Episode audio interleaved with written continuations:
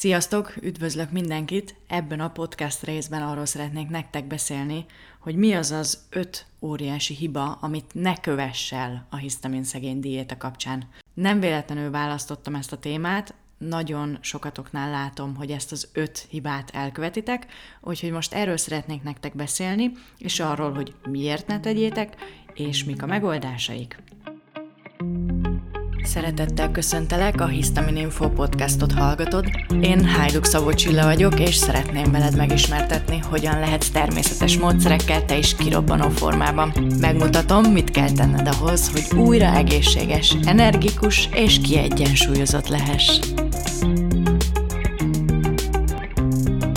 És akkor nézzük, mi az az öt hiba, amit semmiféleképpen ne kövess el, hogyha a hisztamin szegény diétát követed. Az első, és az egyik szerintem legnagyobb hiba az az, hogy túlságosan leszükítitek a fogyasztandó ételek listáját. Nagyon gyakran látom, hogy aki hisztamin érzékeny, egy idő után nagyjából öt élelmiszert váltogat, és csak azt meri megenni, és azt gondolja, hogy mindentől rosszul van. Ennek az a hátulütője, pontosabban ez egy olyan csapdába fogsz beleesni, hogy maga az éhezés és a tápanyaghiányos állapot hisztamint fog felszabadítani. Ezáltal belelépsz tulajdonképpen egy ördögi körbe. Azáltal, hogy minél kevesebbet eszel, egyre kevésbé fogsz tolerálni mindenféle élelmiszert. Egy tápanyagokkal telített szervezet sokkal jobban reagál a szélsőséges állapotokra. Ez tulajdonképpen mindenféle szélsőséges állapotra igaz. Igaz arra is, hogyha mondjuk nyáron nagy meleg van, igaz arra, hogyha éppen az autóban rázkodsz, hogyha a szervezeted megkapja azt, amire szüksége van, akkor ezeket a szélsőséges helyzeteket sokkal jobban tudja kezelni. Az élelmiszereknek a nagy része hisztamin szegény, hogyha friss. A zöldségeknek a 80%-a szinte semennyi hisztamint nem tartalmaz, így hát nem is értem, hogy miért ö, szükítik be sokan ennyire az élelmiszerek listáját. Azt természetesen értem, hogy rosszul vannak tőle, de maga a hisztamin szegény diéta az nem öt élelmiszernek a váltogatásáról szól. És igazából ebből a hibából fakadóan jön a következő hiba is, hogy sokan nem ismerik fel azt, hogy igazából nem a hisztamin szegény étkezés, amire szükségük van. Hiába diétáznak, hiába esznek ötféle élelmiszert heteken keresztül vagy hónapokon keresztül, nem javul az állapotuk, és mégse engedik el azt, hogy nekik hisztamin érzékenységük van, és a hisztamin okozza a problémát. Ilyen esetben nem a hisztamin okozza a problémát. A hisztamin szegény diétának egy különös ismertető jele, hogy nagyon gyorsan hoz javulást azoknál, akiknél a hisztamin szint okozza a problémát. Tehát, hogyha valakinek a magas a hisztamin szintje, akkor a hisztamin szegény diétával pár nap alatt kell, hogy javulást elérjen igazából, mert akkor a kívülről bekerülő hisztamint lecsökkentjük, és akkor, ami esetleg a bélben keletkezik mondjuk az úgymond rossz baktériumok által, azt sokkal könnyebben le tudja bontani a szervezetünk, tehát mindenképpen jobban kell, hogy legyünk egy pár nap után. Ennek ellenére vannak, akik hetekig esznek úgy, hogy már csak rist meg krumpli teszik, meg főtrépát, nem lesz jobban, és nem engedi el a diétát. Ragaszkodik hozzá, ragaszkodik ahhoz, hogy ő neki hisztamin problémája van, ragaszkodik ahhoz, hogy ö, még tovább szűkítse akár az étkezést, ez nem jó irány. Tehát ha ilyen előfordul, akkor fel kell ismernetek azt, hogy nem a hisztamin érzékenység az elsődleges probléma. Vigyázat, nem arról beszélek, hogy pár nap alatt meg kell gyógyulnod a hisztamin szegény diéta hatására, hanem arról beszélek, hogy pár nap alatt mindenféleképpen javulást kell, hogy észrevegyél. Ha viszont hónapok elteltével még mindig az az érzésed, hogy te összvisz öt élelmiszer tolerálsz, akkor érdemes mindenféleképpen más irányba is kutakodni, mert valami más is lesz a háttérben. Tudom egyébként, hogy nehéz elengedni valamit, amire azt gondolod, hogy végre megtaláltad a megoldást, és ez a hisztamin intoleranciánál nagyon sokszor van így, mert sokan bolyonganak az egész orvosi egészségügyi rendszerben, Orvostól orvosig mennek, senki nem talál semmit, elmennek, nézetnek egy DAO szintet, ott kijön, hogy a DAO csak 7, vagy 8, vagy akármennyi, és akkor megvan a mumus, és elkezdenek diétázni, és már csak főtrépát meg krumplit tesznek, és nem lesznek jobban, és nem értik, hogy miért, és elkezdenek félni az étkezéstől, belecsúsznak még egy tápanyaghiányos állapotba is, ami tovább rontja a tüneteket, és valóban okozhat hisztaminos tüneteket is, Úgyhogy uh, ilyen esetben, hogyha ezt így észrevennétek magatokon, hogy már tényleg alig esztek valamit, és még mindig nem javul a szédülés, meg még mindig fáj a fejed, akkor, akkor inkább egyél több zöldséget, meg egyél húst, meg egyél mindent, és fájjon attól a fejed, mert akkor legalább nem leszel tápanyaghiányos a végén. Így hát ez az első két hiba tulajdonképpen szorosan összekapcsolódik, a túlzott beszűkítés, és az, hogy nem veszük észre, hogy nem a hisztamin diéta lesz a mi utunk. A harmadik hiba, amit nagyon gyakran észreveszek, az az, hogy segít az étkezés, jobban leszünk, megtaláljuk azokat az élelmiszereket, amiket jól tolerálunk, és elkezdünk sütögetni. Mégpedig elkezdünk gluténmentes lisztekből különböző cukros csodákat, vagy akár nem cukros csodákat, de ilyen kis péksüteményszerű dolgokat reggeltől estig enni. Ennek ugyanaz a hátulütője, hogy egy idő után belecsúsztok egy tápanyaghiányos állapotba, ami aztán hisztamint fog felszabadítani, és ugyanott vagytok, ahol kezdtétek. Lehet enni gluténmentes lisztkeverékekből sütött ilyen-olyan kis csigát, meg lekváros batyút, nem tudom, hogy miket. Én nem szoktam ilyeneket sütögetni, de hogyha valakinek ez, ez hiányzik az életéből, akkor ezzel nincsen semmi baj, hogyha ez nem a napi étkezést teszi ki, hanem egyszer-egyszer mondjuk a héten előfordul, hogy sütsz magadnak egy fahéjas csigát, és akkor azt elviszed a munkába, és mondjuk két étkezés között megeszel belőle kettőt, hogyha valakinek alapjában véve egészséges a szervezete, nincs inzulinrezisztenciája, akkor ezzel szerintem semmi baj nincs. Én is ö, szívesen ennék gluténmentes fahéjas csigát napközben, hogyha lenne rá időm, hogy megsüssem magamnak, de nincs, úgyhogy ö, én ilyeneket nem szoktam. Amit viszont gyakran látok, hogy van, akinek ez a reggelie, az ebédje és a vacsorája, ez semmiképp sem lesz jó út. Így diétázhattok még nagyon-nagyon sokáig, ha így étkeztek, emellett semmiféleképpen nem fogtok ö, kikeveredni a hisztamin érzékenységből, mert amint valamilyen hisztaminos ételt ennétek, mondjuk egy olyan húst, ami éppen egy napot a ütőbe volt, azonnal rosszul lesztek tőle, mert a szervezetnek szüksége van tápanyagokra, és ezek pedig üres kalóriák, és szinte semmit nem tartalmaznak. A negyedik hiba, amit még szoktam látni, az a táblázatnak a szigorú követése.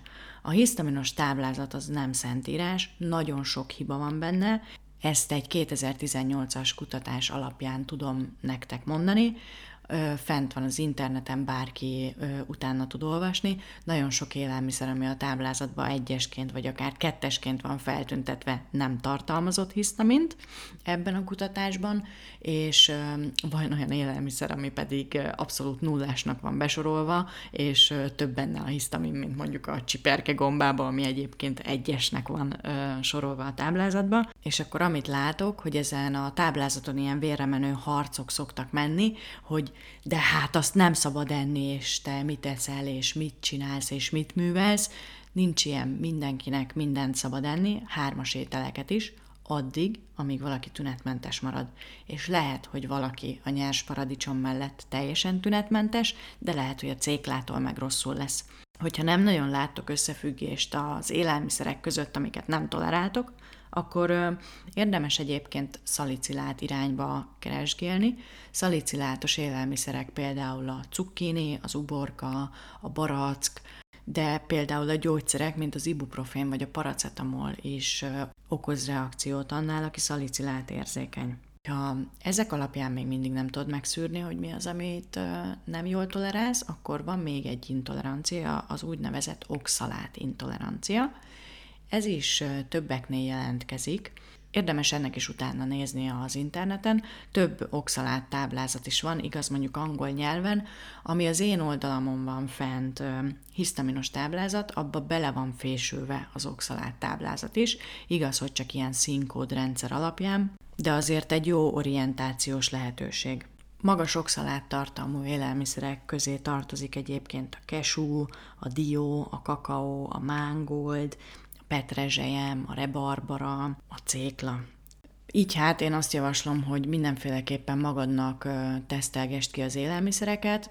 A hisztaminos táblázat egy nagyon jó kis mankó, amit tudsz használni, hogy legalább valamennyi viszonyítási alapod legyen, hogy mely élelmiszereknek mégis körülbelül mennyi a hisztamin tartalma, de mindenféleképpen jegyezd fel magadnak a táblázat szélére, hogy nálad az váltotta ki reakciót, vagy nem.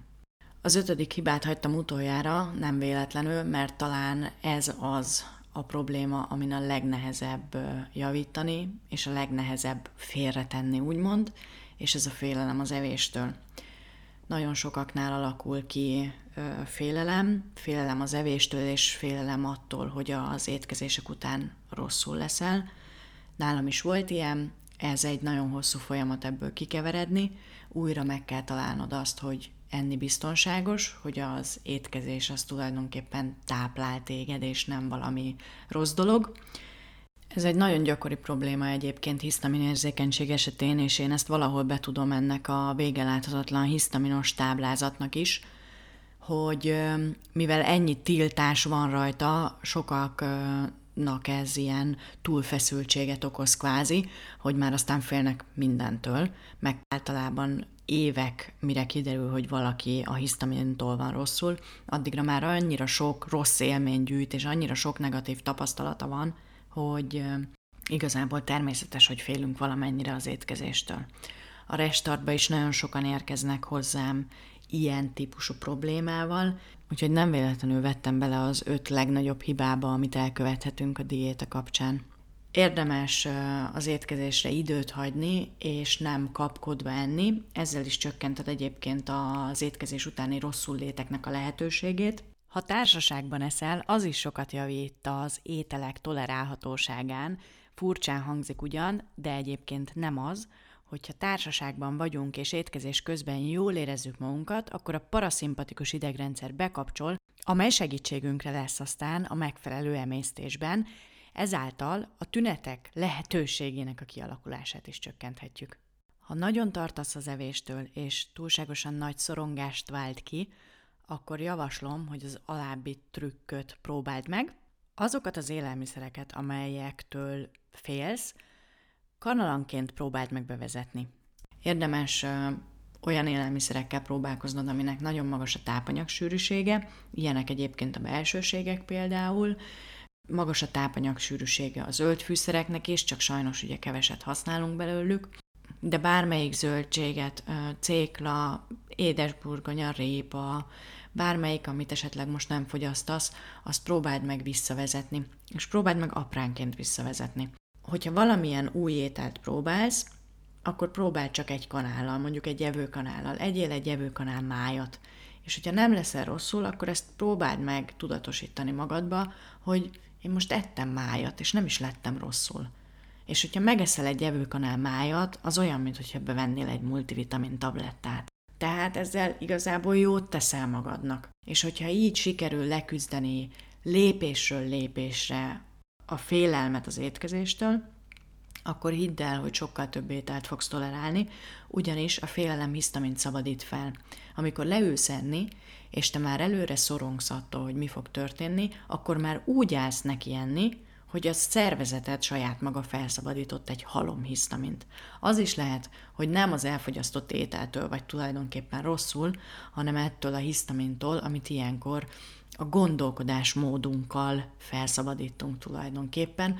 Ezek a negatív gondolatok ráadásul a szimpatikus idegrendszert erősítik, ilyenkor rosszabb az emésztésünk is, hogyha az étkezés inkább szimpatikus tónusba történik.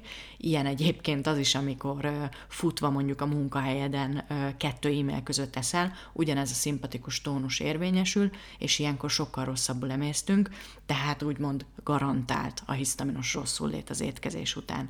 Úgyhogy fontos ezt, a, ezt az ördögi kört megtörni, hogy félsz az étkezéstől, étkezel, rosszul leszel, persze, mert már előre féltél tőle, és a szervezet felszabadított egy csomó hisztamint, aztán utána megint étkezel, megint a félelem hisztamint szabadít fel, megint rosszul vagy, és akkor oda jutsz tulajdonképpen, hogy a ristől, a krumplitól, a répától, a csirkemeltől is rosszul leszel, holott ezek az élelmiszerek egyébként nem nagyon tartalmaznak hisztamint. Jó, a csirkemel tartalmazhat, hogyha nem friss, de hogyha friss, akkor a húsok közül mondjuk az egyik leghisztamin szegényebb élelmiszer.